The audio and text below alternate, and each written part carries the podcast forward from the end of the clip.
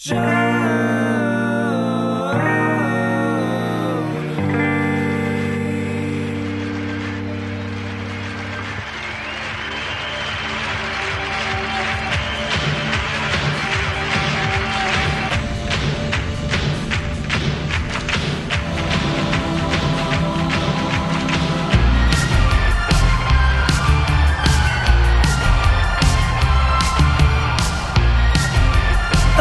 hello, everybody. Welcome to Show to Be with Mike G, the show of Sazerac 18, the show of Baylor, London, Noel Gallagher, Jake Bugg, David Bowie. It is an all star cast or an all star discussion here with the wonderful food writer slash whiskey enthusiast slash real estate guy, Tom Thornton. Tom has been a part of the Austin food scene, a part of the Austin booze scene since it even started to percolate and become a scene in the first place. He's been all around the world. He has a life that is storybook perfect in a lot of ways, and he just facilitated yet another panel at South by Southwest Interactive South Bites just this week. So I hope you guys enjoy this conversation with Tom Thornton.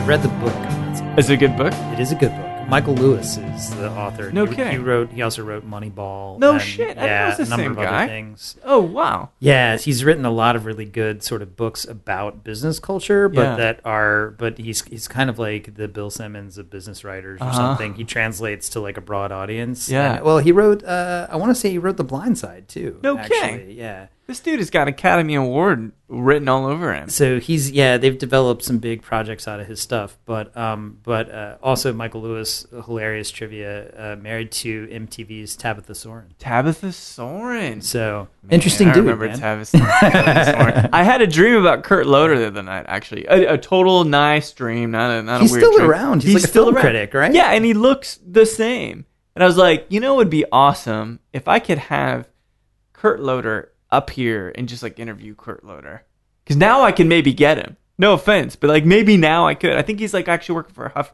Huffington Post, maybe, like like and you know down Well, the line. So like to, to that to that point, I know we've we've like taken a long walk away from what you were Oh no, talking about, doesn't but matter. Um, what I've found out sort of by accident over the last, you know, eight or 10 years, Mm-hmm. uh, writing a for a long time for free, and then all of a sudden it being, you know, an actual side job Yeah. and things like that, is that a lot of people are totally willing to talk to you if Yeah. you just ask and you know you have a place to put it that you know you're that you know somebody's going to see it Yeah, you know or they're sure. they're flattered to be asked things like that but I can't believe the people I've been able to interview or chat with at, at least you know via email Yeah. over the past 10 years Can- but a lot I- of times in person Can we talk about one specifically, which will totally Sure. translate into Lemmy and Bowie? Actually, Sure, sure, perfectly. sure. So you posted something because I love Noel Gallagher.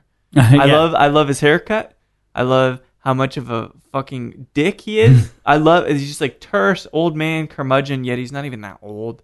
But he's a stylish guy. He- He's a gentleman, even if he is a ragamuffin of a gentleman. But you posted something like Neil, excuse me, Noel, kind of paraphrasing, saying that yeah, there's there's no longer going to be the Led Zeppelins. There's no longer going to be the Stones. And then Lemmy passes, which, in my opinion, maybe was the last rock star that just didn't give a shit that worked worked in his own rhythm, right? Like by the the march of the beat of his own drum, kind of thing. And then David Bowie, who was obviously, I, there are no words to capture how much of an impact he had in music, but how much of an impact he also had across multiple decades in pop culture. Is he right now? I mean, we lost Lemmy, we lost David Bowie, and who's the fuck is left? Does Noel just was he is he just the a, a seasayer? Like does does he just know these things are going to happen in the world? Like how does that work? You know, it's it's funny that that came out of a, a longer conversation we were having, where um, I was actually he was touring as a solo artist for the first time and Yeah. having you know having I think more success than he was expecting. Sure. As a solo artist, where he he can still play arenas in you know in Asia and in Europe Yeah. and in Australia. He's you know is more of a, like a theater guy in, in America now. But, Right. Um, but you know, he he. I think was expecting to go back to theaters everywhere Mm-hmm. and found that you know he he still had all this success, and so he was uh, kind of mentoring the singer songwriter Jake Bugg. Oh, yeah, really? heard of. I didn't So- know that. Yeah. yeah, so he, I guess he he heard early demos of Jake Bugg, so Jake Bugg was was uh, you know opening for him, and I was like, so what's it like to talk to that guy? And you know that like his career, no matter how successful he gets, is going to be very different than yours, just because of the year he lives in. Right, right. And he was saying like, yeah, he said it's weird because you know he's young, he's very talented, but like he can't really make money off of like selling albums. No, huh. and he's going to have to really tour. And uh, you know, he said it blows Jake Bugg's mind when he's like, "How did you get seven hundred and seventy thousand people to go buy Be Here Now Right, right. in the first five days or whatever?" Yeah. And and you know, Noel's like, hey, you know, that was like a combination of pop culture and being right at the the zenith of CD sales and everything Yeah. else. And he's like, yeah, that that will not happen to you, no matter even if you become like a stadium artist. It wouldn't or matter, something. yeah. just It- won't won't happen. can't, It only yeah. happens to, I guess, you know, Adele and Taylor Swift now or something. Sure. But uh, but so anyway, so I was so so my theory throwing out to him just because I have a number of mu- musician friends in Austin, as Uh-huh. I'm sure you do, and um, I was like, so I, I think being a musician now, even even for the top ten percent of musicians, a lot of it's like it's a it's a, like a middle class gig again. Right. There's not a lot of like record company advances and you know hotel and they suites take money and out of your stuff merchandising and all that. you know? even yeah even people that are successful i think are living pretty modestly Yeah. and or you know are are just touring a lot to earn a really good living rather because the, you know uh, music is devalued and Bowie's a good case study there because uh, he sold all of his album rights like I don't know 20 years ago maybe 15 years ago no kidding. and at the time, he actually said the internet's going to make music so cheap that taking this money now is the smartest thing I could do. That's amazing. I didn't know that. I think, yeah, he did it, and everyone was like, he's crazy. He just took like a flat $50 million payment in lieu of all future royalties and Right. sold his thing to like a, a, a trust fund or, you know, a, sorry, Yeah, a, yeah, yeah, a hedge fund or, you know, some sort of To like, make it trust. Mhm. Yeah, and uh, and they were allowed to, you know, license it to commercials or whatever, and he was like, I'm taking the money. Yeah. So That's uh, brilliant, dude. man. Was he was right? He's totally ahead of the time. Was this in the 80s or the 90s? This was probably around 2000. Oh, okay, 'cause okay. He had like a Bowie had like a fan club thing. It was like Bowie Net, and he would put up unreleased tracks, and he would put up like live shows and things like that. And it was kind of like a a, a dorky fan club, but like on the internet. And it was he was one of the first Yeah. people to do that. So he knew. Yeah, he knew it was coming, and so um, I was lucky enough through that site to get tickets to see him a couple times in the early aughts Oh, when we lived in New York, and uh, that was some. Uh, it wasn't his last tour, but it was second to the last tour. Was that the record where he was working with Trent Reznor? It was uh, Heathen, I think. Okay, it was. okay. I don't think it was Trent Reznor. I think it was. I think it was back to like Brian Eno and Oh, Tony Visconti and those guys. Yeah. But um, it was really cool because since he lived in downtown New York, he was gigging on the East Coast, but not really other places. Mhm. So he played like uh, he played like six shows in less than a year in New York. And he was just would do like a fan club show, and then two months later another one, and two months later another Wow. one and it was was like moving to he would play like in like Long Island and then he'd play in the Bronx and then he'd play you know at Roseland or whatever Yeah. but uh, but they were all like club or theater gigs and stuff and so I got to catch two I was able to get tickets to two of the six shows That's amazing. and, um, How was it? fant- they were awesome man I can't Um, imagine. he played this wedding hall in the Bronx, Jimmy's Bronx Cafe. And so, a buddy of mine who uh, is a musician in New York, we went, and he was making jokes about you know playing the wedding that Saturday, or you know that that you should uh, you know you should order you know uh, a, a round of appetizers from the back bar, you know whatever. Yeah. And it was it was like it was the equivalent of like a La Zona Rosa That's room or amazing, something. yeah. But he was so like bemused to Yeah. just be playing in this what was like a, a Puerto Rican dance hall where they did like salsa stuff on Saturday nights, Wow. and you know somehow they found him this random room to play in. So That's so amazing. it was great. I don't think it's a big surprise that we feel so close to him as listeners. You know, there there are a lot of people that, you know, Lemmy. I I don't think any of us ever felt close to Lemmy. We felt close to the ideology of Lemmy, right? But Lemmy self admitted, admittedly, like he wasn't a good dad. He wasn't really in, into his kids' lives very much, and only within the past five to ten years from this Marc Maron interview with him that, that I was listening to, like, did he even make any kind of impact? You know, so it's like it's it wasn't that about Lemmy, but David Bowie is a guy that we all wanted, like, we would want to hang out with. He just seemed like he was the guy. Despite if he's dressed up in makeup or not, you know, but it's like he's still an accessible guy, and I think that's what hurts more. I think, uh, yeah, it was strange. Um, I actually uh, posted this on social media today too. Um, I uh, we were at uh, my wife and I were at a show in New York um, right after we moved there, Mm. and um, I can't. I, I wasn't 100 percent sure who it was. It was some British rock thing, or it was you know I, I think I can't remember, but um, this girl that was next to uh, my wife was like. And we were like, "What's what's wrong What's her with this problem? lady?" And Yeah. she started tugging my wife's sleeve and was like, and so we look over and uh, David Bowie and Iman are like sitting are like standing about four seats down in the row of our like mezzanine Yeah, yeah. that we're watching this show in and they were like leaving an opera box and so, so you know a song started that they liked so they just like hustled into the seats to Yeah. stay for one more song Oh, that's amazing. and everybody was kind of you know side eyeing like trying to look but trying to be cool and Yeah. man i mean they they really did look like deities i mean you know his i mean his wife of course same- is so tall yeah. and striking and he is as well with the you know he had the kind of the floppy hair then Right. and everything but man they i mean they looked like a million bucks literally because Yeah. you know they were wearing you know high fashion and were dressed for a night on the town in new york and you're like you know Fuck me. Yeah, it's like I don't know what how I'm ever going going to amount to that fashion wise. Well, yeah, I mean that's kind of one of those those days when you're just you're just happy that you you live in New York. And, Yeah. I mean it was uh,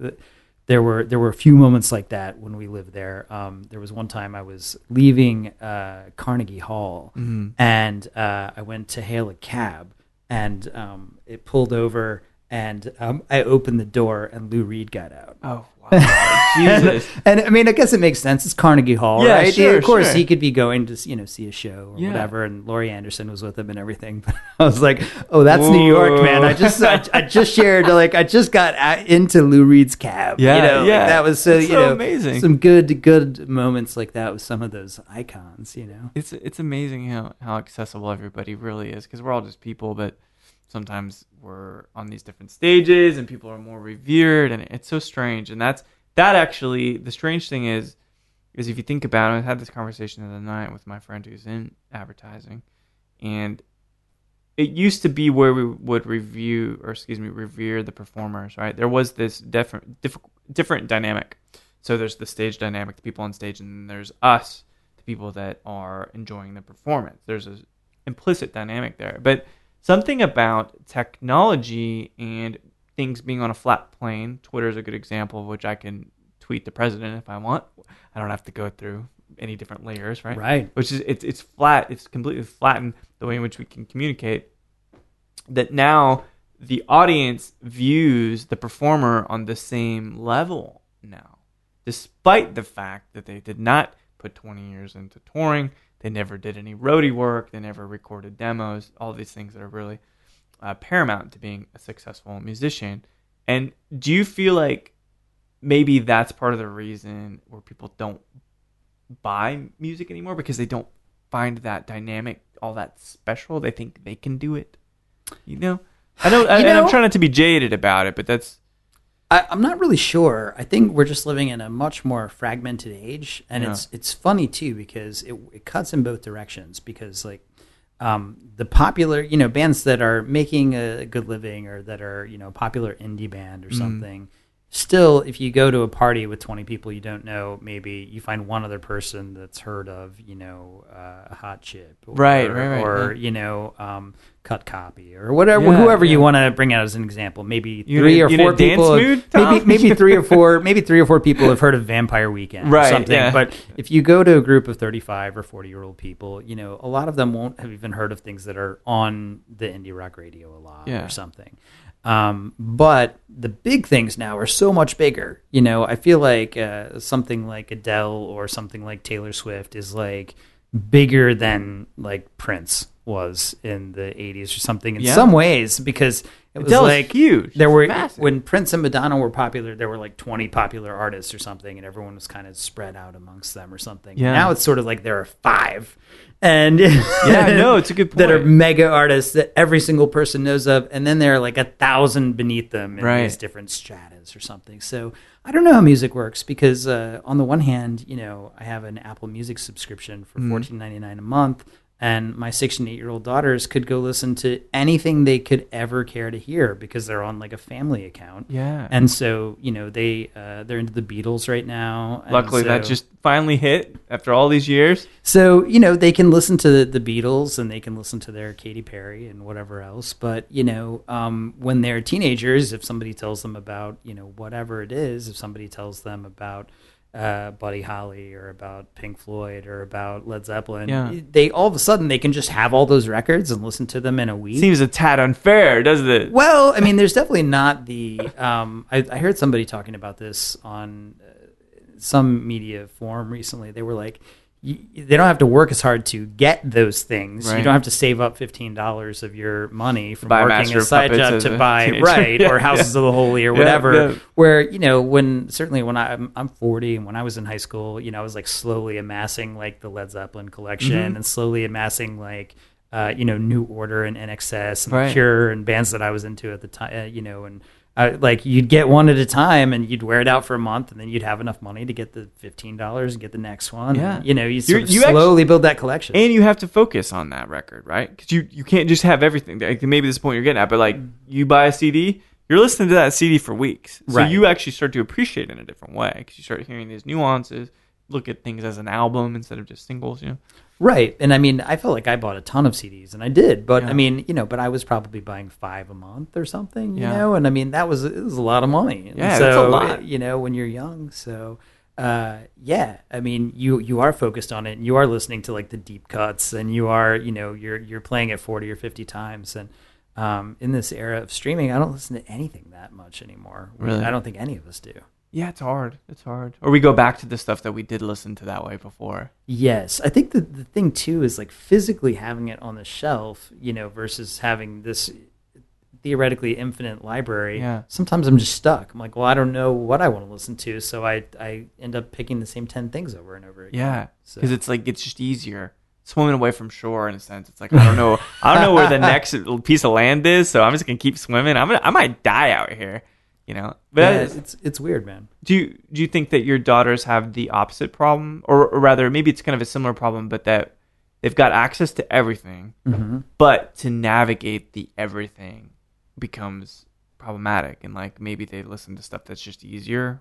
Do they? You think they get tips from what you have listened to? Well, you know, I've, tried to, you know, knowing the fact that you know they're they're not going to, you know, want to dive into Lou Reed's catalog too deeply. I don't know like that I wanna di- dive right? into Lou No, yeah, but you know what I'm saying. Like, Yeah. uh, you know, what what I did actually, we we went kind of old guard with it, and uh, I bought them a CD player. Oh, cool. That they have upstairs in our house for like about a year and a half ago, and um, I let them check CDs out from my uh, library Oh, one, one nice. at a time, and so they add, they ask, and so you know th- what what they've actually started by asking is what's really popular.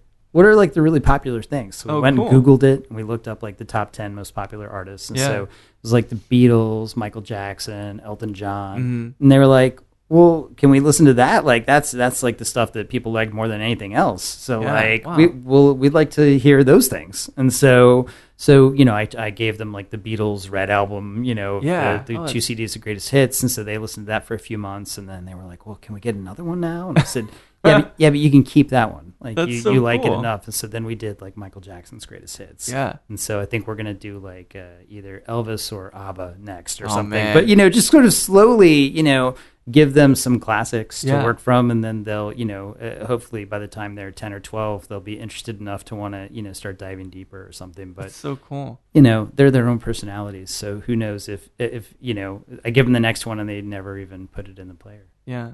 Yeah.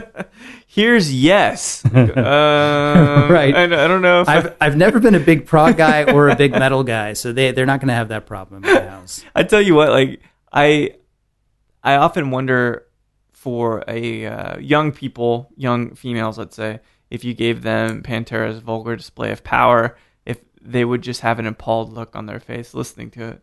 Because even I did when I listened to it. I do occasionally put like the metal channel on as a joke in the car, and they always look at me like, "What is? Stop! Are we gonna crash, Dad? Like, what, what's going on? Can we get back to Weeknd now? Yeah, I, I really like on. can't feel my face. Yeah, so So, are, you're not? Are you a Texan guy? I am. Yeah. I Where did you grow up? I grew up in San Antonio. Oh, I didn't know that. So Okay. yeah, uh, was born there and graduated from MacArthur High School there. Oh, cool. What were you? I imagine you talk about the Cure, and New Order, and stuff. You were big into music in high school. I was, although you know what came to um, San Antonio was hair metal. Hair metal. time. Yeah, right. right. So I mean, I, I was into stuff like INXS and New Order and Depeche Mode and The Cure, but none of that ever came. None of that toured in San God, it's got to Antonio. be a huge bummer. Uh, yeah, it was. I mean, it's it's funny because uh, you know there were occasional things where like the Beastie Boys or Nine Inch Nails or somebody would come through town to Mhm. like a club show or something.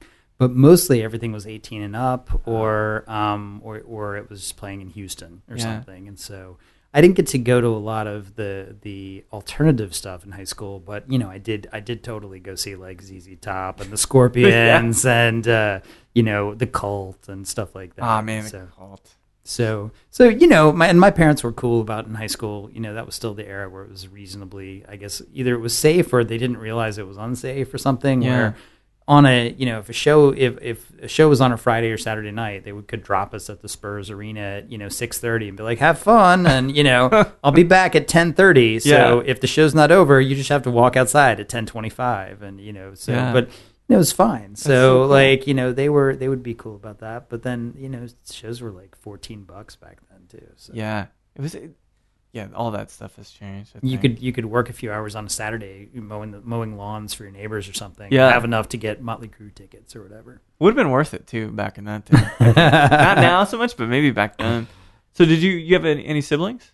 Yeah, I have a younger brother who's who's actually still in San Antonio. Oh, and cool. My parents have You moved around oh, a okay. lot, but they're still in San Antonio as Yeah. well. What did what did what did they do in San Antonio? Well, uh, my uh, my dad actually was an RV dealer. He sold no uh, travel trailers. Yeah. and he manufactured them as well. So Really? I worked a lot growing up on the uh, RV lot on Saturdays and Sundays No to make pocket money and Yeah. to you know learn responsibility and all Sure. those things. So. Um, probably not a coincidence that now I do sales as my primary, you know, job for a living because it's it's just sort of bored into my brain. You, You, know? it happens. It's almost genetic in a way. You know. but yeah, but my dad was, I mean, he was a super hard worker, which, you know, I've, I've kind of rebelled against. I think I'm, I'm type A and I work, I work hard too, but I'm, I try to be super efficient Mhm. because I like doing a lot of fun things. Yeah. And so we try and, you know, I try and blaze through the workday as best I can so that we can get to the, the fun stuff. Makes perfect sense. I would do the, I do the same thing.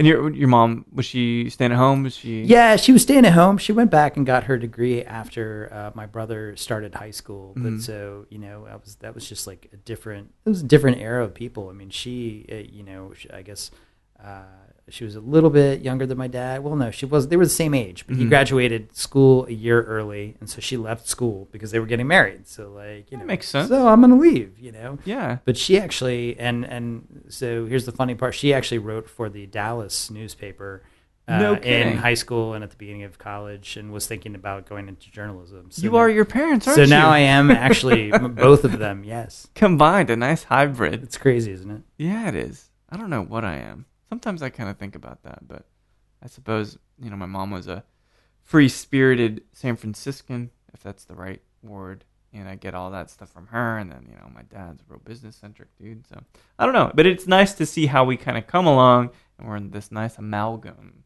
of, of our parents. Right? So did you go to school after when you got out of high school? Did you go to college in San Antonio? I did well. You know, it was funny. I got out of school uh, at kind of an earlier age. Uh, Mhm. we had we had moved um, when I was in middle school. Uh, we had moved to Hawaii. Oh shit! I think I think my dad was suffering some career burnout, and my parents needed to just kind of mend some fences and Yeah. stuff like that. So we moved to Hawaii so that he could like take some ti like sabbatical from work, and he was still right. running things on the phone and you know on the fax machine and stuff. But yeah. Um, we lived there for a couple of years, and I went to uh, the public schools are terrible there. So I went to Are they pri- Yeah, apparently. Well, you know, there's there's a lot of like class issues and Sure. stuff like that there as well. But Beautiful though, right? so uh, so I went to like a like a prep school thing for those couple years. Mhm. And when I came back, I had a bunch of extra credits, and so they kind of bumped me forward. Mhm. So I graduated high school when I was like 16 and a half. Jesus, really? So- Back in San Antonio? Uh, yes. And so my uh, folks at the time was essentially said, well, you know, if you would like some help with college, um, you can either be in San Antonio for a year, year and a half, and then go to UT because I was got into UT and wanted to go to UT, Mm-hmm. or you can go somewhere like small and conservative now. And so, of course, being you know that age, I was like small and conservative now.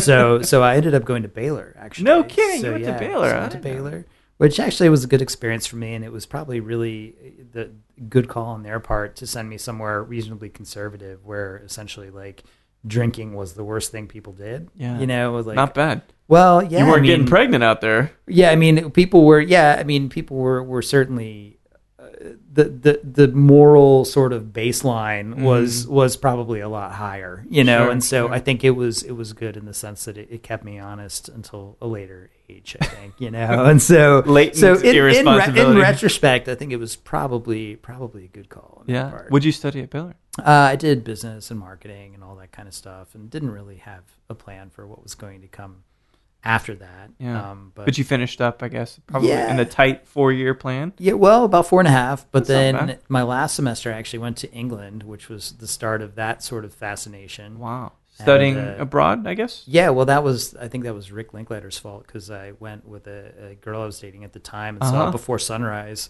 We're both Oh. like, "Oh man, we got to go to Europe. That's awesome." We're in love, right? Yeah, well, and so it was really funny. So I so so I went to I went to England and did an exchange and stuff. And then as soon as I came back, she went and did an exchange. And so of course we broke up because Right. it was like a you know it's eight month gap or whatever. Yeah, but yeah. but that movie totally you know led me to uh, to London and then uh, in retrospect to my wife and children because I ended up going back to London for graduate school, No kidding. uh, which is where I met my wife. And Which school uh, did you go to? I went London? to uh, London Business School. Interesting. So How was the experience there? it was awesome. I mean, I really went there because I mean, a it's a great place, but um, I mean, it was a chance to live in London for two years, Amazing. and uh, so so yeah. So I was after college. Uh, I mean, I was here in Austin from '96 to '98, working uh, at Texas Monthly.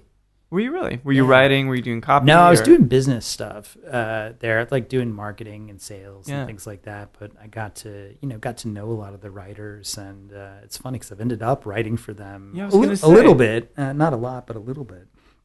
And uh, some, a lot of the same people are still there. Hmm.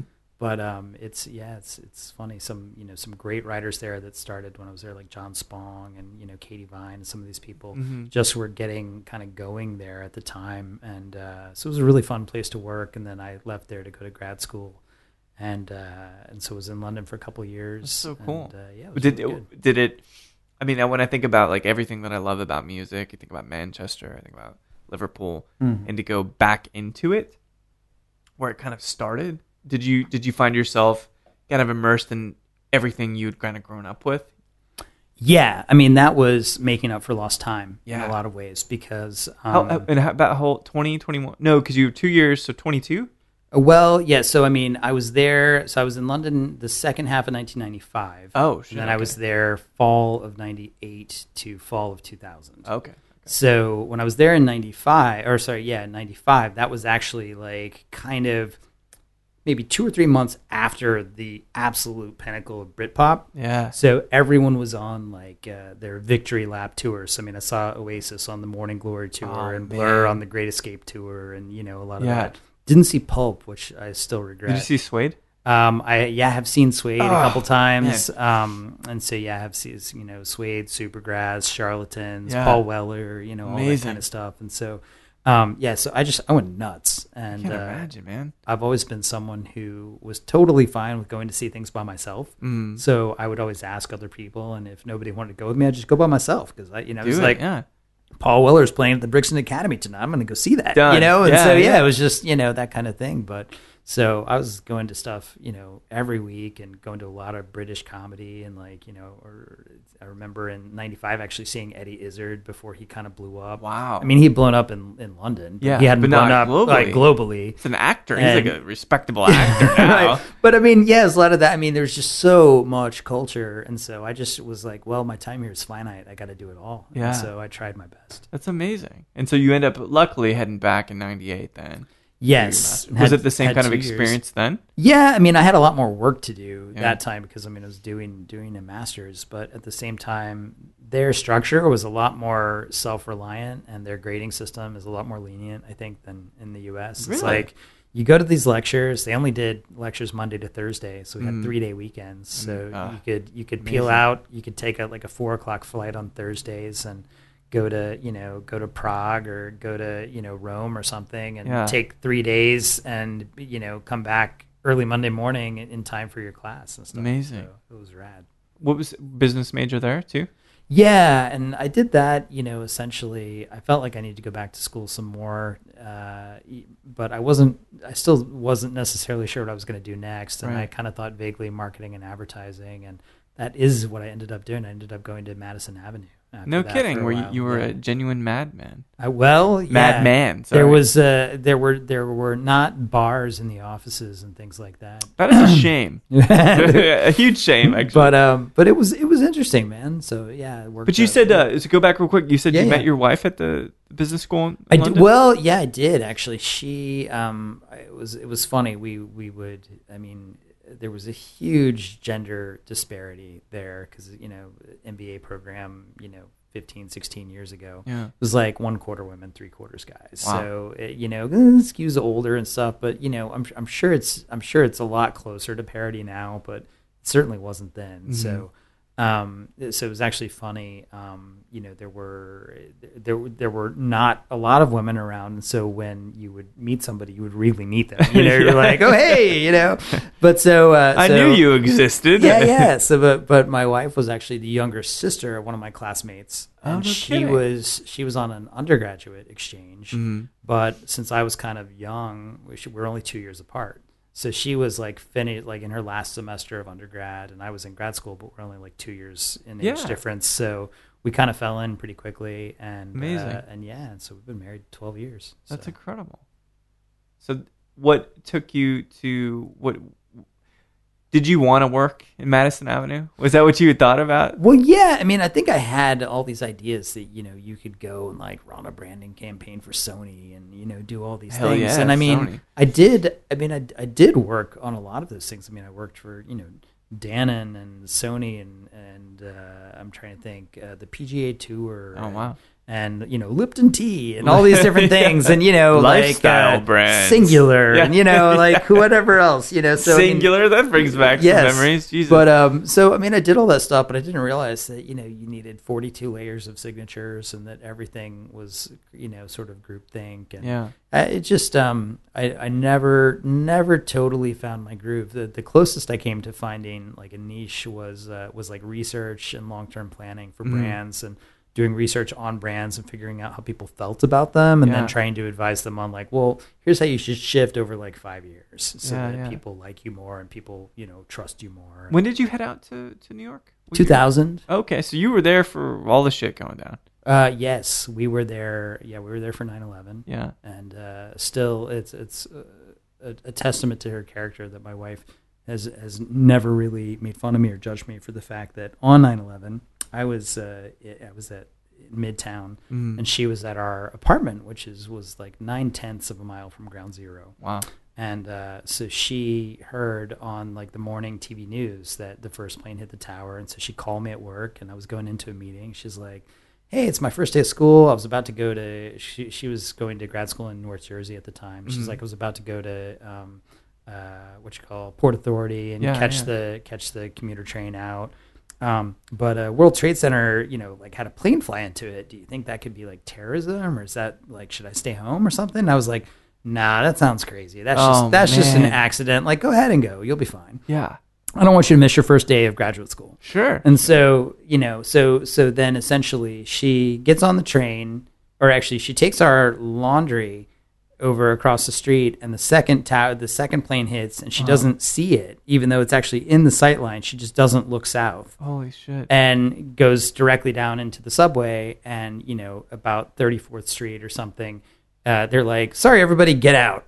And you know we can't really talk to you about it but everything's shut. And so uh, she ended up walking to my office not really knowing what was going on except for that there was some terrorism or something and um, she got me and we walked home and uh, it was really weird because um, we were walking against the flow of all the people leaving downtown because we were I mean we had we were going back to our place Right, which is closer to what was which was on. on Sixth Avenue in Houston, and you know Ground Zero was just you know it was a mile south, Yeah. and so um so everyone was walking toward us, and uh, you know people were huddled around cabs, and the cabs had their radios up at top volume. Yeah. we're talking about what was going on, and I remember having to tell her on the walk back that like the Pentagon got hit, and that Yeah, there was yeah. another plane that crashed, and I mean, we just had no idea what was going on. So we actually, I remember I had put her in the apartment, and then I ran to the grocery store, which was miraculously still open. Oh, got really? like three days worth of stuff, and you know, gallon of milk, and you know, whatever, some some br- deli, some deli meat, some bread, and stuff. Handle and of bourbon. Just yeah, right. Just knuckled it. Yeah. So yeah, a six pack of beer or whatever I got, and we just went home and like you know, kind of kept the TV on, and we're we're huddled in for about forty eight hours, just kind of waiting to see what would happen next. And, yeah. um, yeah, it was strange. So It um, strange. It was a, it was a weird time, but um, How long were you at the agency? I was I worked different places there for about five, Five years. years.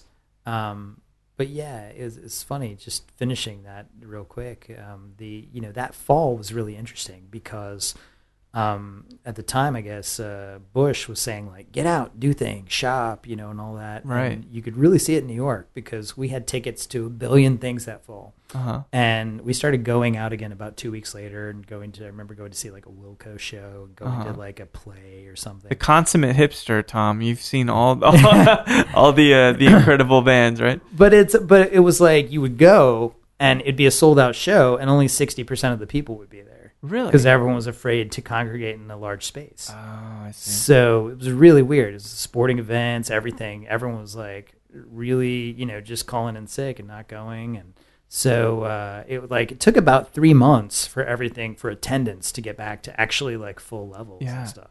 I didn't. That's something I never thought about. I never heard that that aspect of it. You know, the Yeah. people they'll buy the ticket but very reticent to to go. I think they were just scared. Yeah. And uh, yeah, I mean, I just I remember going to a lot of things and just seeing hundreds of empty seats. It's something that I knew was really popular. Yeah. Wow. It's a different time. Yeah. totally different. Did you? So was Austin the next journey? Mm. Is that where you hit, or did you guys move again? No, we didn't. Uh, we well, in 2005, we uh, decided that we weren't going to stay in New York forever. hmm Wanted to have kids, Yeah. um, but just but you know, kind of thought, well, you know, um, we can't live in a one bedroom apartment forever.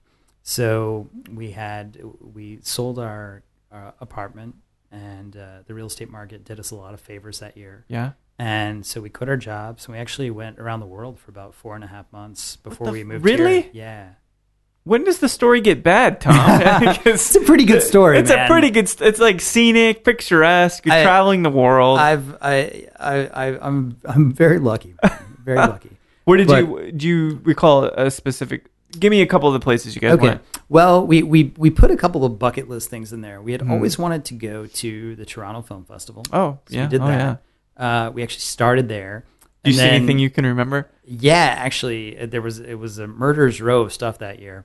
We saw uh, the premiere of Brokeback Mountain. Oh, and we, shit. we sat like a couple of rows behind uh, like the the Gillen like Jake and Maggie Uh-huh. Gyllenhaal Yeah, and yeah. Heath Ledger and all Oh, those wow. And uh, we actually saw uh, Capote, Mm-hmm. and so we saw Took Philip Best Seymour Actor for that, Hoffman, yeah. and uh, yeah, and uh, we gosh, what else? Walk the Line, Corpse Jesus. Bride, all That's an kinds amazing of cool year, isn't it? Yeah, it was a, it was a good year.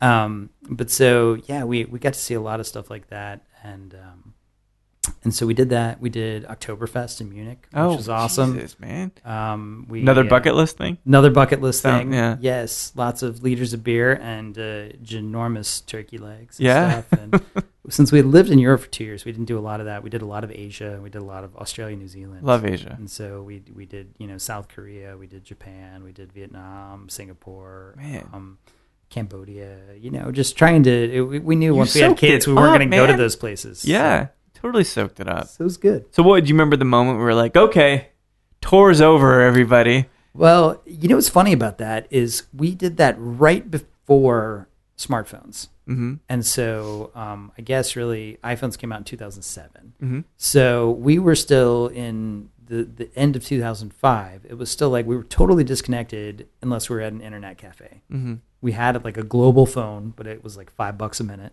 Mm. to use. So like you'd never used it. You buy those like cheap phone cards that you you know call on the phone booth and stuff, Mhm. and you call your friends or whatever. And so we were really disconnected. And uh, my wife says I could do that trip for like six months now with Facebook. But like she was like, I was so lonely toward the end, and she said, you know, it's like it was nothing to do with you, but it was just like I had talked to one person for like you know ninety five days, and she was like, I just needed like to go have a happy hour or two with like my teacher friends a- or yeah, something an ama- that's an amazing point. because after a certain point, I mean, it's like we had a great time, and uh, you know, I think But who do so you know? I mean, you just meet people randomly, but that's not long term relationships, you know. Right. Yeah. You'd occasionally meet people you talk to in a bar for an hour or two and stuff. But yeah, I mean, we were on the move pretty much. So yeah, it was it was weird. So so she she was really done at the end of it, and I, I was done the last couple of weeks. But I was it, I think she she was done before before I was. And you But, said it's uh, about four and a half months. yeah, it was about four and a half months. God, I do not envy you. So, so yeah, it was fun. And then we then we came here with kind of no big plan. I was going to work with my dad for a while and then figure it out. And Here being uh, Texas, here being Texas, and Beth and your dad, Beth your was dad was still in teach. San Antonio. Yeah, he was still there, and uh, he was, you know, he was trying to kind of,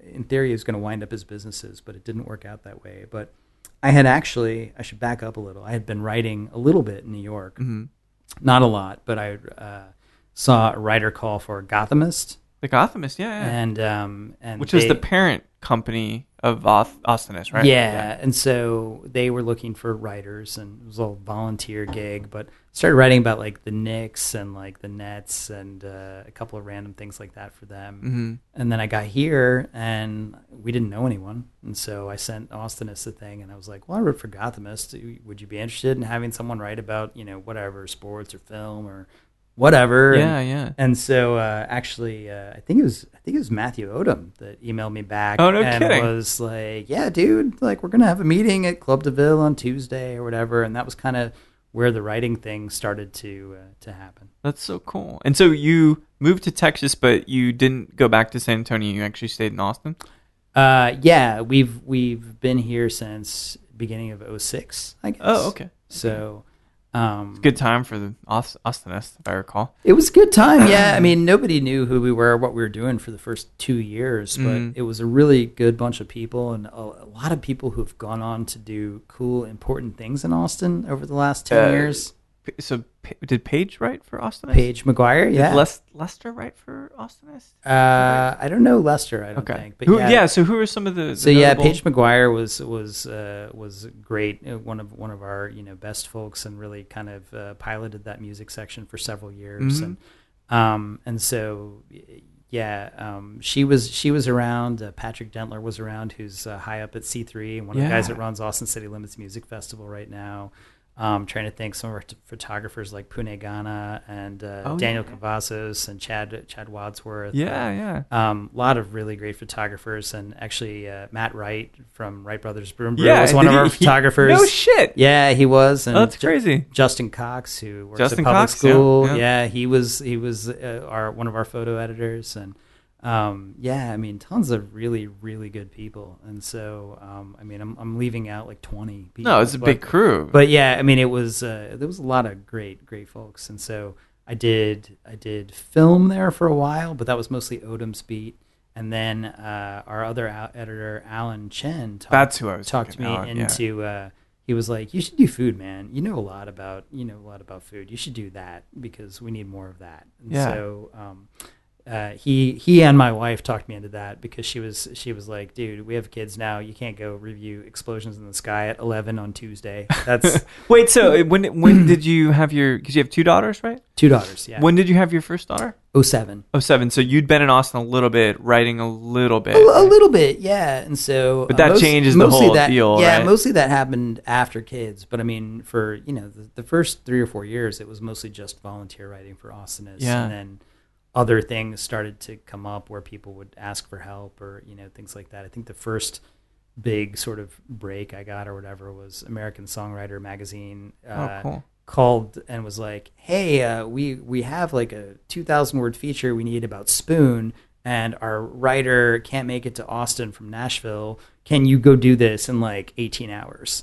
And Wow. I was like, "Sure," but I haven't heard that record because it's not out yet. And they were like, "Oh, well, we'll FedEx it to you, and you'll have it like two hours before the interview." Again, And- poor Tom. right and so it was like really funny so i went i went to interview spoon at the driscoll and ended up you know talking with them for like an hour and writing a piece uh, in that magazine and that kind of like you know spiraled to, to Yeah. other things from there but that that was kind of where where that went all started. from yeah That's so cool, man. Do you?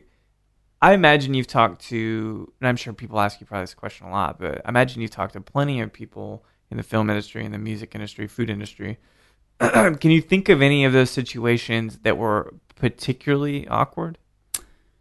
Um, not terribly. I mean, I think a lot of times the access level is weird Yeah. because uh, I especially found the few times I did film things, they're trying to shepherd, you know, 30 people through in an afternoon. And so a lot right. of times they'll put you with four other people. And um, I remember actually interviewing Will Ferrell one time Oh no kidding. and um, which I, I love Will Ferrell. Yeah, me um, too. And uh, he he came in, and I, I was I was ready because I knew it was going to be you know four other journalists. Yeah. So I was ready with my question, which was, "What do people yell at you on the street the most?" and he was like. Oh well, and he stopped everybody else, and he was like, "Let's make a top 10. And he he went through and Oh, talked amazing. about all the things, and he was like, "Well, you know, of course, it was like, you know, we're going streaking, and Yeah. Mom, more meatloaf, and you know, I'm, I'm Ron Burgundy, and you know all these things. But he was, but but I, I had my one question that I knew I could make an article out of. Yeah, you know, it was like ten things people yell at Will Ferrell on the It's street amazing. from cars. You Yeah. know, and so, um, so you have to fight past that access level sometimes. So mostly people are great, man. Yeah. Um, uh, you know, sometimes what I find sometimes, especially with musicians, is um, if you call them even if it's a scheduled time with their publicist, Mm-hmm. if you call and like, uh, I remember one time I talked to uh, Carl Newman from New Pornographers Uh-huh. and uh, uh, love him and Neko Case and all those guys. And you know, I called and they were like just finishing a sound check, and you could tell like people were asking him questions every thirty Right, seconds. right. And he was grumpy, but he wasn't grumpy at me. He was Yeah. just like pulled in seven seven directions. Sure. And I thought at the end, wow, this guy hates me. And then I read the interview, and it was actually really fine. It was just he was so distracted, Yeah. but he actually managed to give very thoughtful, articulate answers anyway. Amazing. Uh, the one I remember being openly hostile was uh, Stephin Merritt from the Magnetic Fields. Oh, That- really? That was probably the hardest interview I've ever done. what, what was the point? Was he being uh, what's the word? Um, Combative? Or? he just wanted to argue about everything, and so I would I would say something about you know that I thought he did this new production thing or something. He'd be like, "No one's done anything new with production since the Jesus and Mary chain. There's just nothing new to do." You know, And there was just and, and apparently he just that like that's just his his, His demeanor, and that's Yeah, why he doesn't tour a lot. Is he's just he he he can't like he he's just kind of always creating and he doesn't really you know he doesn't really want other people's opinions Right. and stuff and so I don't know apparently that that was not a unique experience but, um, Interesting. I remember I remember him being being more challenging and and maybe it's because I wasn't like you know I mean I know the magnetic fields but I'm not like a, a student of their catalog or yeah, me either. What 69 love songs? Is that the record? Yeah, yeah, which is a great, Yeah. great record. A lot of But yeah, so but I mean, most people are really nice, and uh, and I think most times uh, people are, are happy to chat with you. And I mean, my my favorite thing with chefs and with musicians is just you get to meet someone that you think is really good at their craft, and then just ask them whatever you want. Yeah. And a lot of times I just, you know, kind of ask about the craft or about what, you know, what interests them and and you know, they then they kind of, you know, the answers write themselves. So. Yeah. Yeah, it's it's one of the things that's been really wonderful about chatting with people up here, which is a little bit more access, a little bit more time, a little bit more long form. You know, you do Mhm. podcasts, all that shit. But the stuff that you learn about people, man. The people are very transparent. They really are, and they're very honest. They're very open. They're very passionate, especially in this industry. And I, I wonder what that moment was because to me, you're a music guy for sure, but professionally, I think you're more in the food and booze culture. Yeah, I mean, the last five years have really kind of uh, that that's been my lane in Austin, Yeah, yeah. and so um, you know, I've been doing. You know, I was a food editor at Austinist for a while, and then when that started to wind down, um, then um, I took over at Culture Map, which is Yeah. not uh, that's that's a bit of a misnomer because I, I really consult for them more than anything else. They do Mhm. their own content, but I, I read a couple columns a month for them, and Yeah. help them decide what to cover um, because you know they it's such a you know it's so funny because i know sometimes people uh, you know go well you know those things they just crank out 200 words and things like that but man those guys are under uh, incredible pressure Under whether it's like yeah. them or eater or whoever else it's like you gotta you know you're contracted to write five pieces of content a day. And you know you've got 90 minutes to get an article grammatically correct and with Yeah. an image and up on the internet with some links and and have it be something that's actually of interest. And i mean the pace is just breakneck. And you know and that's why every a lot of things are really short and linked to other things and whatever because nobody there are very few people paying for original journalism these days. Yeah. um, most people are just like cover breaking news and cover things that people are excited about happening and so it's like shake shack's coming you know or whatever else Yeah. you know and so those guys man they they they they, they write i mean uh, they're just they're just cranking from you know from 8 to you know 5:30 and Yeah. trying to trying to cover the news as it's going and Do you, do you think that that's changed the face of journalism though? The Yeah. hyper consumer kind of super saturation and just like eat eat eat compul you know what I mean? Like well, data, yeah. data, data. I mean, I think I think the biggest thing is, I mean, uh, now you know the the thing that I write every month there is, I mean, in every month it's some kind of a list, and I mean, Yeah. they they you know pay for that piece and everything else, and they want it to be a thoughtful list, and so the, you know there's a food budget, and you know can go out and try some things, but you know, but they still at the end of the day, you want like, hey, eight business lunches in Austin or something. They want Right. something that's that's has a soundbite on the front end of it. You know, they don't want it to get too esoteric um, because they want it to be. I mean, I think what most mainstream media outlets are doing now is, well, we need service pieces. Yeah. So we need something that's like handy on a phone to Mhm. do. And you know, not that there isn't some long form things going, and you know, the Statesman and and uh, the, you know, uh, to to a certain extent, the Chronicles still do sort of longer form things and stuff like that. But Yeah. there's not there are not a lot of people that have a long enough leash to do um, long form food journalism in Austin. And Do you, do you think there's an audience for it though? yeah, I do, and you know, I think who may end up doing it is uh, Tribeza because Uh-huh. I know Katie Katie Friel used to work at Culture Map, and she's the editor at Tribeza now, and I've seen her. She's mentioned to me several times. She's like, I, I think I think Austin needs it now, and she's like, Yeah. you know, I I think the the big development over the past couple of years has been that.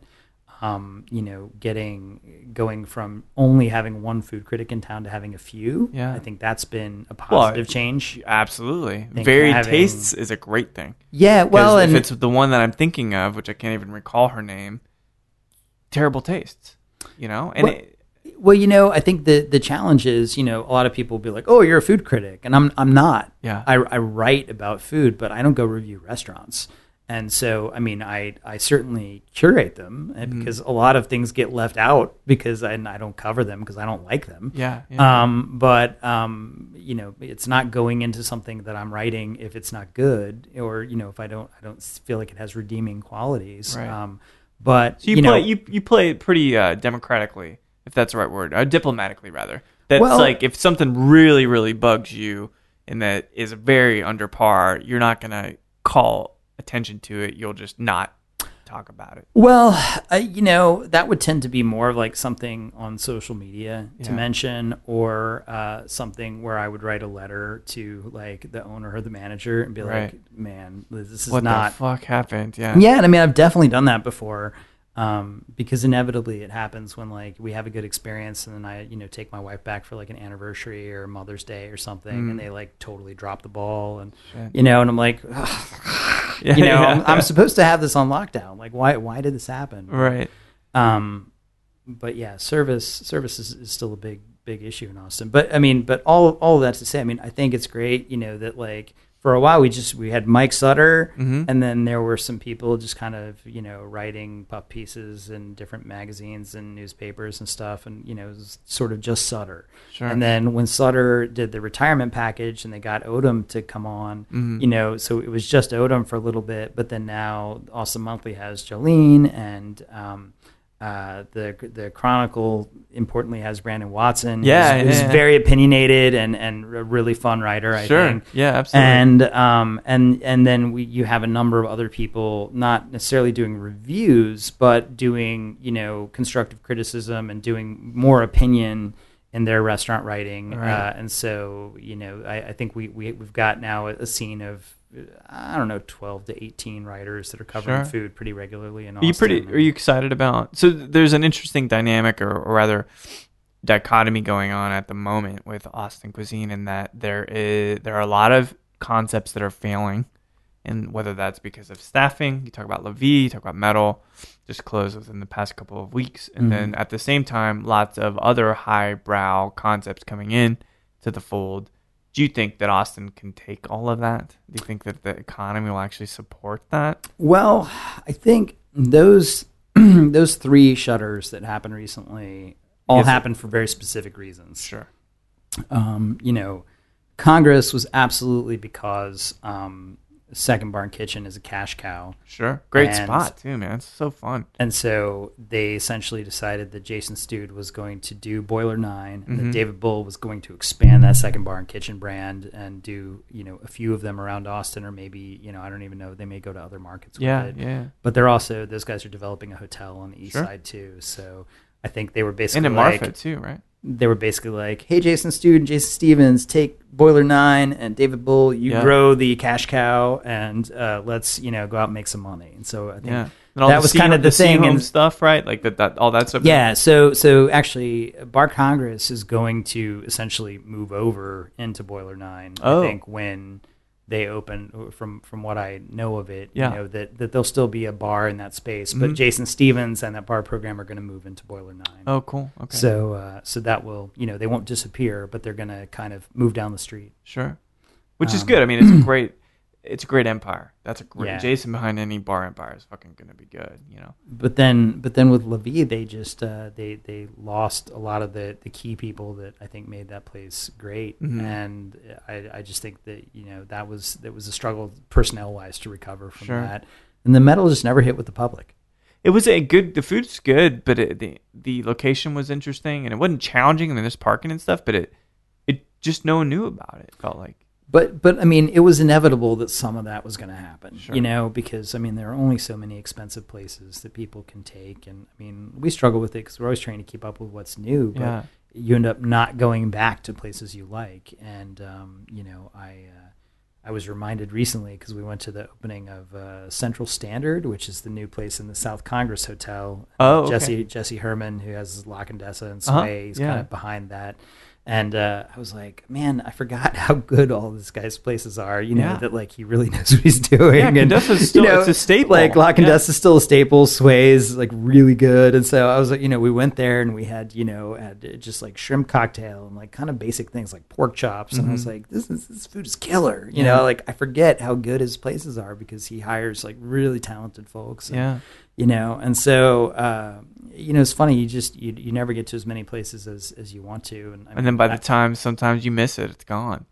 yeah or yeah you miss like the high points or that kind of thing but i mean there's only so many dollars to be spent and so yeah i mean there's gonna be people are gonna die off and Yeah. i mean certainly it's like that in new york and san francisco and everywhere else and um i, I, just think we hadn't seen it before, right? Because we're still in the early ages or the early dawn of our evolution culinarily in Austin, I think. Well, it's it's interesting that you mentioned that actually because uh, I had an idea for a panel at South by, Mm. and uh, we submitted it through Food and Wine Alliance, and Mariam Parker's going to moderate it. Mhm. Um, but essentially, the idea is if you're a restaurateur, what do you do like from year two on? So like, how do you? Uh, so we called it like Days of the New or something like that. But like the idea, the idea You being, love that band, don't you? Yeah, well, yes, no, I actually don't even know if I kn- know what they sing. it's but, uh, it's not so pretty. It's but not a pretty. but it's it's so but it's so funny because like you know even if you're Lenoir, if you're whoever, you're not getting a lot of ink Mm-hmm. if you're Lenoir like in year three. And so, how do you make sure that you fill every spot? You know, uh, you know, I mean, because not every place can be in like the Statesman top eight or whatever. Mm-hmm. And so, I, I think that's that's the question that Austin now has to answer: is how do you how do you uh, you know sort of support mature restaurants that are good and have a steady hand? Sure. And so we actually we're going to have uh, Tyson Cole on that panel because Oh, cool. obviously he's figured that out, Absolutely figured it out. and yeah. uh, and Andrew Weissman from San Antonio Mhm. who uh, uh, the uh, sandbar. Yeah and and like La, La uh, Sun. he had Le Rêve for a while Yeah. and Il Sogno and yeah so Right, he's yeah. he's you know he he's been a, a, a mainstay there for a while Mhm. so so it was funny so we- so we when Mary and I were kind of putting the panels together we did that and then we're also doing a uh, drinking panel which I'm uh, which I'm moderating at Oh, South nice. by this year and it's it's about in the it's what we started talking about tonight which is in the area of like Pappy Van Winkle Uh-huh. and like uh, what is it Cascade Ales from Oregon costing thirty five dollars for a bomber and stuff Right. how do you like drink really great craft product but at a reasonable price and so that's Yeah. the one i'm so i'm going to do that one with uh, emma jansen from Mhm. imbibe and with uh, Kosmas and with um, michael from austin beer works Oh, And cool. so Very uh, cool. be an interesting conversation to have Yeah, it's an interesting one, and like I, you know, the '86 company because Jason was on the show. I mean, that's not craft stuff. You know what I mean? Like, I, I, no, no, no, not to say it's not good because it's great, but it's like they are. It's on this whole other level, you know. And it, Emma obviously has a lot of experience with, with the craft stuff, but it, it's you talk about whiskey specifically, man. Like, there's just the economies of scale that no one has really reached in the craft market yet. You know, can't even beat. You know, you think about Wild Turkey 101 bourbon, right? Get it for 18 bucks right insanely delicious. yes Eighteen fucking dollar. I mean, that's inc- it's crazy. that's what i'll that's what i'll buy when i can't find my baby saz or weller 12 Exactly. Wild turkey 101 yeah, it's inc- it's incredible. Bourbon. works It's great cocktails so. Yeah, and I almost find like when you add water to it, it it's not as good. It's best like straight out of the bottle. Maybe a little bit of chilling, you know, but ultimately, but I think that's actually a perfect gateway into. We'll talk about spirits in a second, but you've picked every time you know I sit down and chat. The guest, the measure of protocol is that the guest picks a bottle, and you have picked the 2014 release of the Sazerac 18, second to last year. Been a stainless vault that's been in existence for quite some time. 18 years old, not single barrel, it's a blend, but it's a straight rye whiskey, and this is at about 45%. What do you what do you think? It's lovely. Well, it's it's not here anymore, which uh, which should tell you a lot. But yeah, the I mean the balance of it, and it doesn't. It, it- it's so funny with so many of the older whiskeys. It kind of leans into that that sweet, you know, treacly, and this is not that No, in any way, shape, very or form. very dry still. it's very crisp. it's very dry, but it's super drinkable. Oh, yeah. it's not. Um, yeah, it's there's there's there's no burn. It's got a nice nice sort of warm spice to it. But It's a different flavor of rye than than Heaven Hill puts out, for example. Mhm. Almost literally a different flavor, and it's tighter and and kind of drier and very very luscious. And I'm curious as to the batch that comes out in 16, if it will taste anywhere near this. Well, I mean, and we may never know. it's so hard to find all those things, but, Right. but yeah, but it, I mean, it's lovely, lovely to try this stuff and and uh, you know get a little taste of what the what the benchmarks are. And I Yeah. always love to to try and get a couple of you know a couple of pours from bars once a year. Sure. Just just see, just r- remind my palate what those things are, so that when you're tasting things against the the standard bearers, that you know you know how they differ. Yeah, So. it's pretty. There's rye is an interesting thing, and this handles it. Obviously, Buffalo Trace, which I love their stuff, but they handle it in a really impeccable way with the the Saz 18. You know, it's funny. I mean, my wife prefers uh, rye to bourbon, and so we end up using we end up having rye around the house more often than Mhm. we have bourbon, and I use rye in a lot of our cocktails because a classic. she just likes the like the the, the spice, you know, Yeah. pepper punch. and Totally stuff, so. understand it. Yeah, I'm a. bur- I mean, I'm a bourbon guy because I'm a softie. I'm emotional, and there's something so sweet and just luscious and deep and, and compassionate about bourbon. You know, so I, I find myself flocking to that far more often, and I'll always stick up for that shit Mhm. every single time. So, when did you kind of make? Because you're a beer guy and a spirits guy. You have, have covered us, and obviously, I really appreciate the support, Tom, for, for what you've done for Genius and in the press and everything. But when did you kind of come to be that guy? Because it seems like you or you had the, the maybe talking about the Knicks and the Nets, like you had the sports background, then you kind of move into food a little bit, but you're not a food critic, self-proclaimed non-food critic. When did the the rise and the evolution into beer and spirits kind of come about? Well, I mean, I think I always followed craft beer, and so that was the thing I was sort of chasing before wine or Mhm. before spirits, and then in 2003 4 we went to sonoma on a vacation Yeah. and my boss at the time was like that's the most expensive trip you'll ever take in your life and uh, he was absolutely right because uh, you know it, it changes your palate and makes you want more expensive stuff Right. makes you realize how they make things and um, that became so then I became a big wine nerd and so I, I do collect a lot and have a you know a cellar at home and Mm. stuff and uh, actually did Court of Master Sommeliers level one last year Oh, to very cool. kind of just learn more and i think i'm about to start level two it's going to Yeah. take like a year so I'm, I'm like on the fence about whether i'm going to do it Will you not. still talk to me in a year? Because a lot of those guys, I mean, they're pretty. Uh, they, they are it's funny they're serious about their craft but you Sure. know most of them are, are so you know so smart and like you know it's funny you talk to somebody like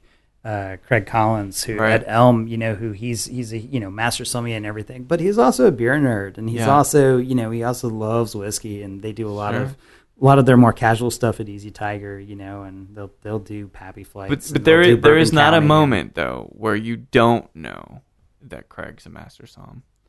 Well, There's not in my I think those guys. I mean, there's 200 of them in the world. I Yeah. mean, you gotta. I, I, I think. I think I too would wear that badge with a lot of pride. Sure. There's two ways to play it, right? You can be like Jack Nicholson, right? Where and I love Jack Nicholson, but he doesn't want to have much to do with the common man, so to speak. But then you've got other people like David Bowie, you've got people like Tom Hanks, right? Where they're just like a man of the people, and no matter how talented and how one of a kind they're, they are all about promulgating the message of education. And that is something that's really, really key. And I think that, do you feel like sommeliers and the wine community could, uh, and I, I hate to even say this, but could benefit from s- some humility?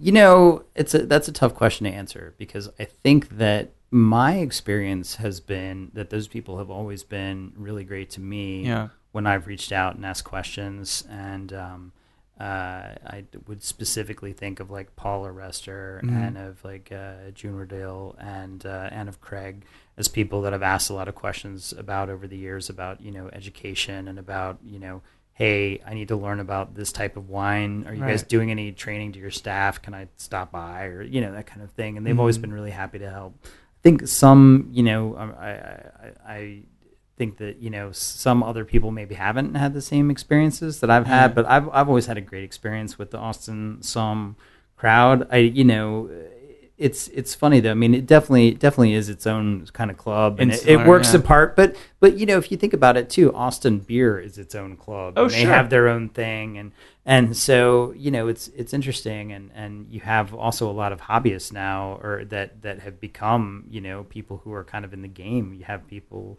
Uh, Somebody more mild like me, or someone Mm. who's taken a couple steps further, like uh, Matt McGinnis, who Sure, you sure. know actually you know has gone done a level two certification, Yeah. and and is a certified som, and you know teaches you know occasionally or does seminars. Or You guys are that. nice, though. you guys are really, you guys are really There are a lot of nice people. there in the nice world, people. Tom. There's absolutely lots of nice, nice people. But but uh, there, I I, I I don't know There that is- it's a there is- crisis there is some of necessarily, that- but in, in the sommelier world in general is uh, I, I do see it kind of as, as a cliquey Yeah. world sometimes, but I also um, some of the the most amazing classes I've ever been to. The like Guild of Sommeliers does seminars um, every couple months on Mhm. like a Monday, and they they char- it's like they charge forty dollars and put like thirteen hundred dollars worth of Napa wine in front of you Oh, to sample. You know, not not that you're having all thirteen, but Right, you know, right. If you were to go buy it, it would cost that much. And you know, they do a three hour workshop so that you can like taste Napa or you can taste like every country of Grenache Yeah, or something. It's amazing. And they, education wise, like Austin is one of the top probably five or six places in the country uh, because of the fact that we have you know several master somms here. Yeah. Um, they they push education events to Austin rather than like San Antonio or Dallas. Well, makes some like sense. Yeah. It's great cul- I'm, I'm not saying that there isn't a great culture for spirits, beer, and wine because there is, and I've witnessed firsthand in talking to people, whether it was Paula, right, and hopefully from Josh from Hops and Grain, he'll be on, and we can we can talk about it and get more immersed in the beer piece. But there is a community, and I really appreciate that. And there, it's evolved past the juvenile or the infant stages, right? We're we're really really blowing up now. Well, yeah, and I mean, and it's so funny to think about just where cocktails were here five years ago versus Right. now. Because I mean, Right, I wasn't. I've only been bartending at home for three or four years, maybe. Mm. I mean, maybe maybe only three. I don't know, but uh, you know, I, I just until Eastside Showroom kind of came along, um, I wasn't really paying a lot of attention. Or actually, I should take that back because the first time I really was paying any attention to any cocktail I had was when we went to Fino, and it was Oh yeah, Bill Norris behind the bar, Josh Loving, sommelier, Brian Stubbs, manager. right. And they had, you know, A essentially murderers row of like smart dudes there, Sure. you know, working that place. And so that was kind of when I started noticing, oh, hey, maybe I'll have cocktails instead of wine. Yeah. And um, and so uh, yeah, so it was like Bill first, and then when Bill left, you know, we'd go and visit with Josh, Mhm. and you know, he was like very indulgent with us, and we'd be like, "Yo, well, here's why I'm spraying like you know pine in this glass, and you know, and uh, you know, all this kind of stuff." And so he was, you know, so just so I would say Josh Loving and Bill Norris were like our kind of gateway people into Yeah. that that culture. And then, um, you know, we just got nerdy about it from there and started bartending a lot more at home and experimenting. And now, you know, my cabinet is exploding with Amari and I can bitters. and imagine, yeah, it's I have way too much stuff. But What are you looking forward to next in the evolution of this whole thing? yeah, it's a good question. I think probably trying to do more pieces somewhere where there's reporting. Yeah. Um, I had fun. We went up to Portland last fall for the Feast Festival and Oh, kind of cool. did reported out a piece on what uh, the Feast guys are going to be doing with Aaron Franklin and Yep. James James Moody, uh, Mhm. which they have a yeah. festival coming sometime I think late spring. That's going to be some sort of they're they're being coy about it, but it's going to Yeah. be something to do with like you know some dudes grilling things and some rock music. Well, and so- I, I hope I've, t- I've been in s- some chats with them, and we'll see if we can not uh, have a nice mezcal taco day or breakfast or whatever. Well, that would be good. Well, th- yeah, good. they're they're all really great people, and yeah, I actually got to got to actually spend a little time with Aaron Franklin there in September, which was nice because we just kept bumping into him on the street Yeah, in Portland because we're all going to the same places. We're like in the lobby at Ava Gene's, or we're at you know Pok Pok waiting for them Uh-huh. to open or whatever, and so we had you know good good chats, but. Um, I like you know reporting pieces out is fun. Like uh, I did the I also did the Texas Monthly uh, 120 tacos issue yeah, I didn't so know we that. went, Okay. we, we went and did. Uh, yeah, there were a couple of us working on Austin stuff because, of course, the Pat Sharpe, the editor, lives in town, and Mhm. uh, Courtney Bond, who's one of the big, like one of the main food writers there, lives in Austin too. But we uh, we all went and destroyed, you know, several hundred tacos in Austin to get to the you know twelve or fourteen that we chose, and that was a lot of fun. And Again, so- yeah, Tom, I just got to stop you for a second. You got to live in London for a while. You get to see all those bands, the Britpop on the up and up. You get to travel the world with the woman that you love. You got to write, eat, facilitate a South by Southwest panel here coming up, and go to Feast and write about it, and eat a shit ton of tacos. Like, it's been a pretty good run. What do you say? it's been a pretty good run, man. Yeah. And some somehow, you know, uh, real estate pays the bills, and, Yeah. and I've have a facility for that, thankfully, um, to indulge our, our other habits, and uh, people seem to like and trust me in that field, and um, and so yeah, this weekend uh, we'll we'll keep it going. So we're, we're we're working on a piece for San Antonio Cocktail Conference cool. this Yeah. weekend, and. Uh, and uh, may go down to Miami in February to check on Paul Qui's new place in uh, in South Beach Oh, nice. That's So- amazing. that's kind of what's what's next on the horizon, I guess. Yeah. How do I get in on this? What? The, how do you like? Uh, is there? Is it on Indeed? Is, it, is, the, is there a job opening that's like do this stuff that people want to do and eat and drink while doing it? You know, I think mostly it's a matter of just careful planning, Yeah. thinking ahead, and pitching stories around things you want to do anyway. Mm-hmm. And so I try and do that. And since uh, you know, lucky enough to have four or five places that that um, you know I can pitch to, then just look for hey, what's a good fit for this outlet? and You kind of have to think about what do I read on that site? What do they like? What gets traffic for them? And then Yeah. you know you kind of try and match your idea to the right venue, and then it tends to work out. You gonna open a place at some point? Do you ever want to step across the line? No. You're rolling your eyes. No. no not not not even a little. I mean, I, I have so much respect for you guys, uh, you're entrepreneurs who are doing your thing and trying to you know kind of kind of stake your your um, uh, part of you know sort of Right, staking the ground in Austin and finding finding your niche and your place here.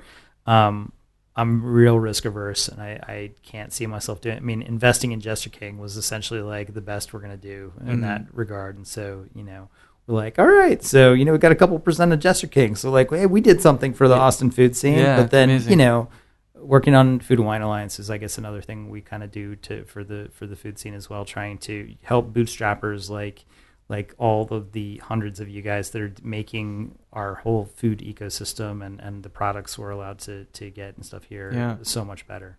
It's good. It's it's a great place to be socially. It's a great place to be professionally in Austin, and the community is unlike any other. It's been amazing working with the Austin Food and Wine Alliance, knowing you, knowing Mariam, and some of the other great people involved there. And you know, just keep fucking doing it, Tom. It's a it's a good gig, man. I mean, it, it, I'm I'm really envious, and I I'm so glad you were able to come in and we could share a rye whiskey, which doesn't happen all that often. Oh, good, Something that's good. nice too, you know. And I I just hope we can keep working together and keep working on things and making it exciting for everybody. Well, absolutely. I really uh, I enjoyed your, your new gin we got to sample on the way in tonight. Yeah, I and that's appreciate uh, that. that looks like a, a raging uh, value. So I wish you all a raging that. value that I'm putting that in the label. What is that? What is that going to cost at, at the store? at the store? So we're not even playing the retail game. Oh no, This is for the industry. This is to enable people behind the bar and our distributor to be more profitable because the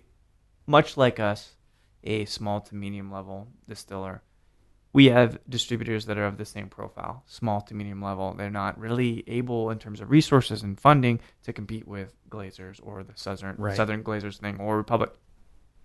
So you know what? Let's start a little bit of a revolution and let's try a different model and let's try to enable them to be more profitable and move more product because you know what?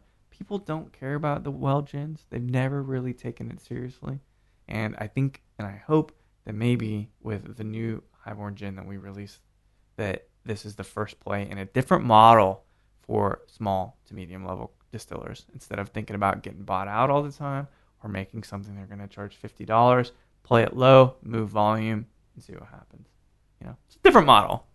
So we'll see how that goes. Maybe- Awesome. maybe, we'll talk about it at South Southwest this year. But anyway man thanks so much for stopping by. It's been a great chat with you and you know when's the autobiography coming out Oh gosh, now I, I'm going to wait for my children's autobiography because I think I think my parents look at me and go like, "Oh my gosh, this is, you know this guy has Yeah. like gets to do all these cool things," and I look at them and they're like, you know, speaking Spanish at eight years old and asking Man. when we're gonna you know travel to other countries and all this stuff. And, right You know, it's like, man, you know, they're they're they're going to just level up from there. Yeah. Well, it's been brilliant getting to know you and uh, being envious of you. I won't get too envious because it turns dark real quick. I've seen some movies about it. you No, know, no, What's yeah. in the box? What the, anyway, but thanks so much for chatting with me, Tom. Hopefully, it won't be too much longer before we chat, chat Th- again. So, Thanks, man. Thanks, man. Well, there we have it. Another wonderful conversation. This time with Tom Thornton. Do you guys envy the David Bowie story? Seeing David Bowie in a small venue? I mean, we, Tom and I just chatted about this shortly after Mr. Bowie passed away. So it was very much at the forefront of our minds. And both of us were listening to a lot of Bowie thereafter. It's been great getting to know Tom and understand his story. Really wonderful, checkered pedigree, quality academic background, and the guy writes really, really well. Do you remember The Austinist? My first exposure to Tom. Do you know Culture Map? He's at the forefront of the food culture here in Austin and a massive music fan to boot. So, this is the second interview of this wonderful South by Southwest 2016 week. First, chatting with Mariam Parker, who facilitated a great panel with Tyson Cole, I think Andrew Weissman as well, for South by Southwest Interactive South Bites. Now we got Tom, who facilitated a panel just this week with Emma Jansen of Imbibe and Jason Kosmas of the 86 Company about how to drink wisely in the craft boom. I think Tom and I drank very wisely, sipping the Sazerac 18. He's affirmed his place as one of the biggest and brightest in the city. So thanks everybody for listening to Show to V with Mike G. I hope you aren't getting too used to my sultry, sexy, provocative, sick ass allergy voice. I think it will be gone by the next episode. But no matter which band you're waiting to see and standing in line for, or which free beers you spill all over your sandals, please keep dancing.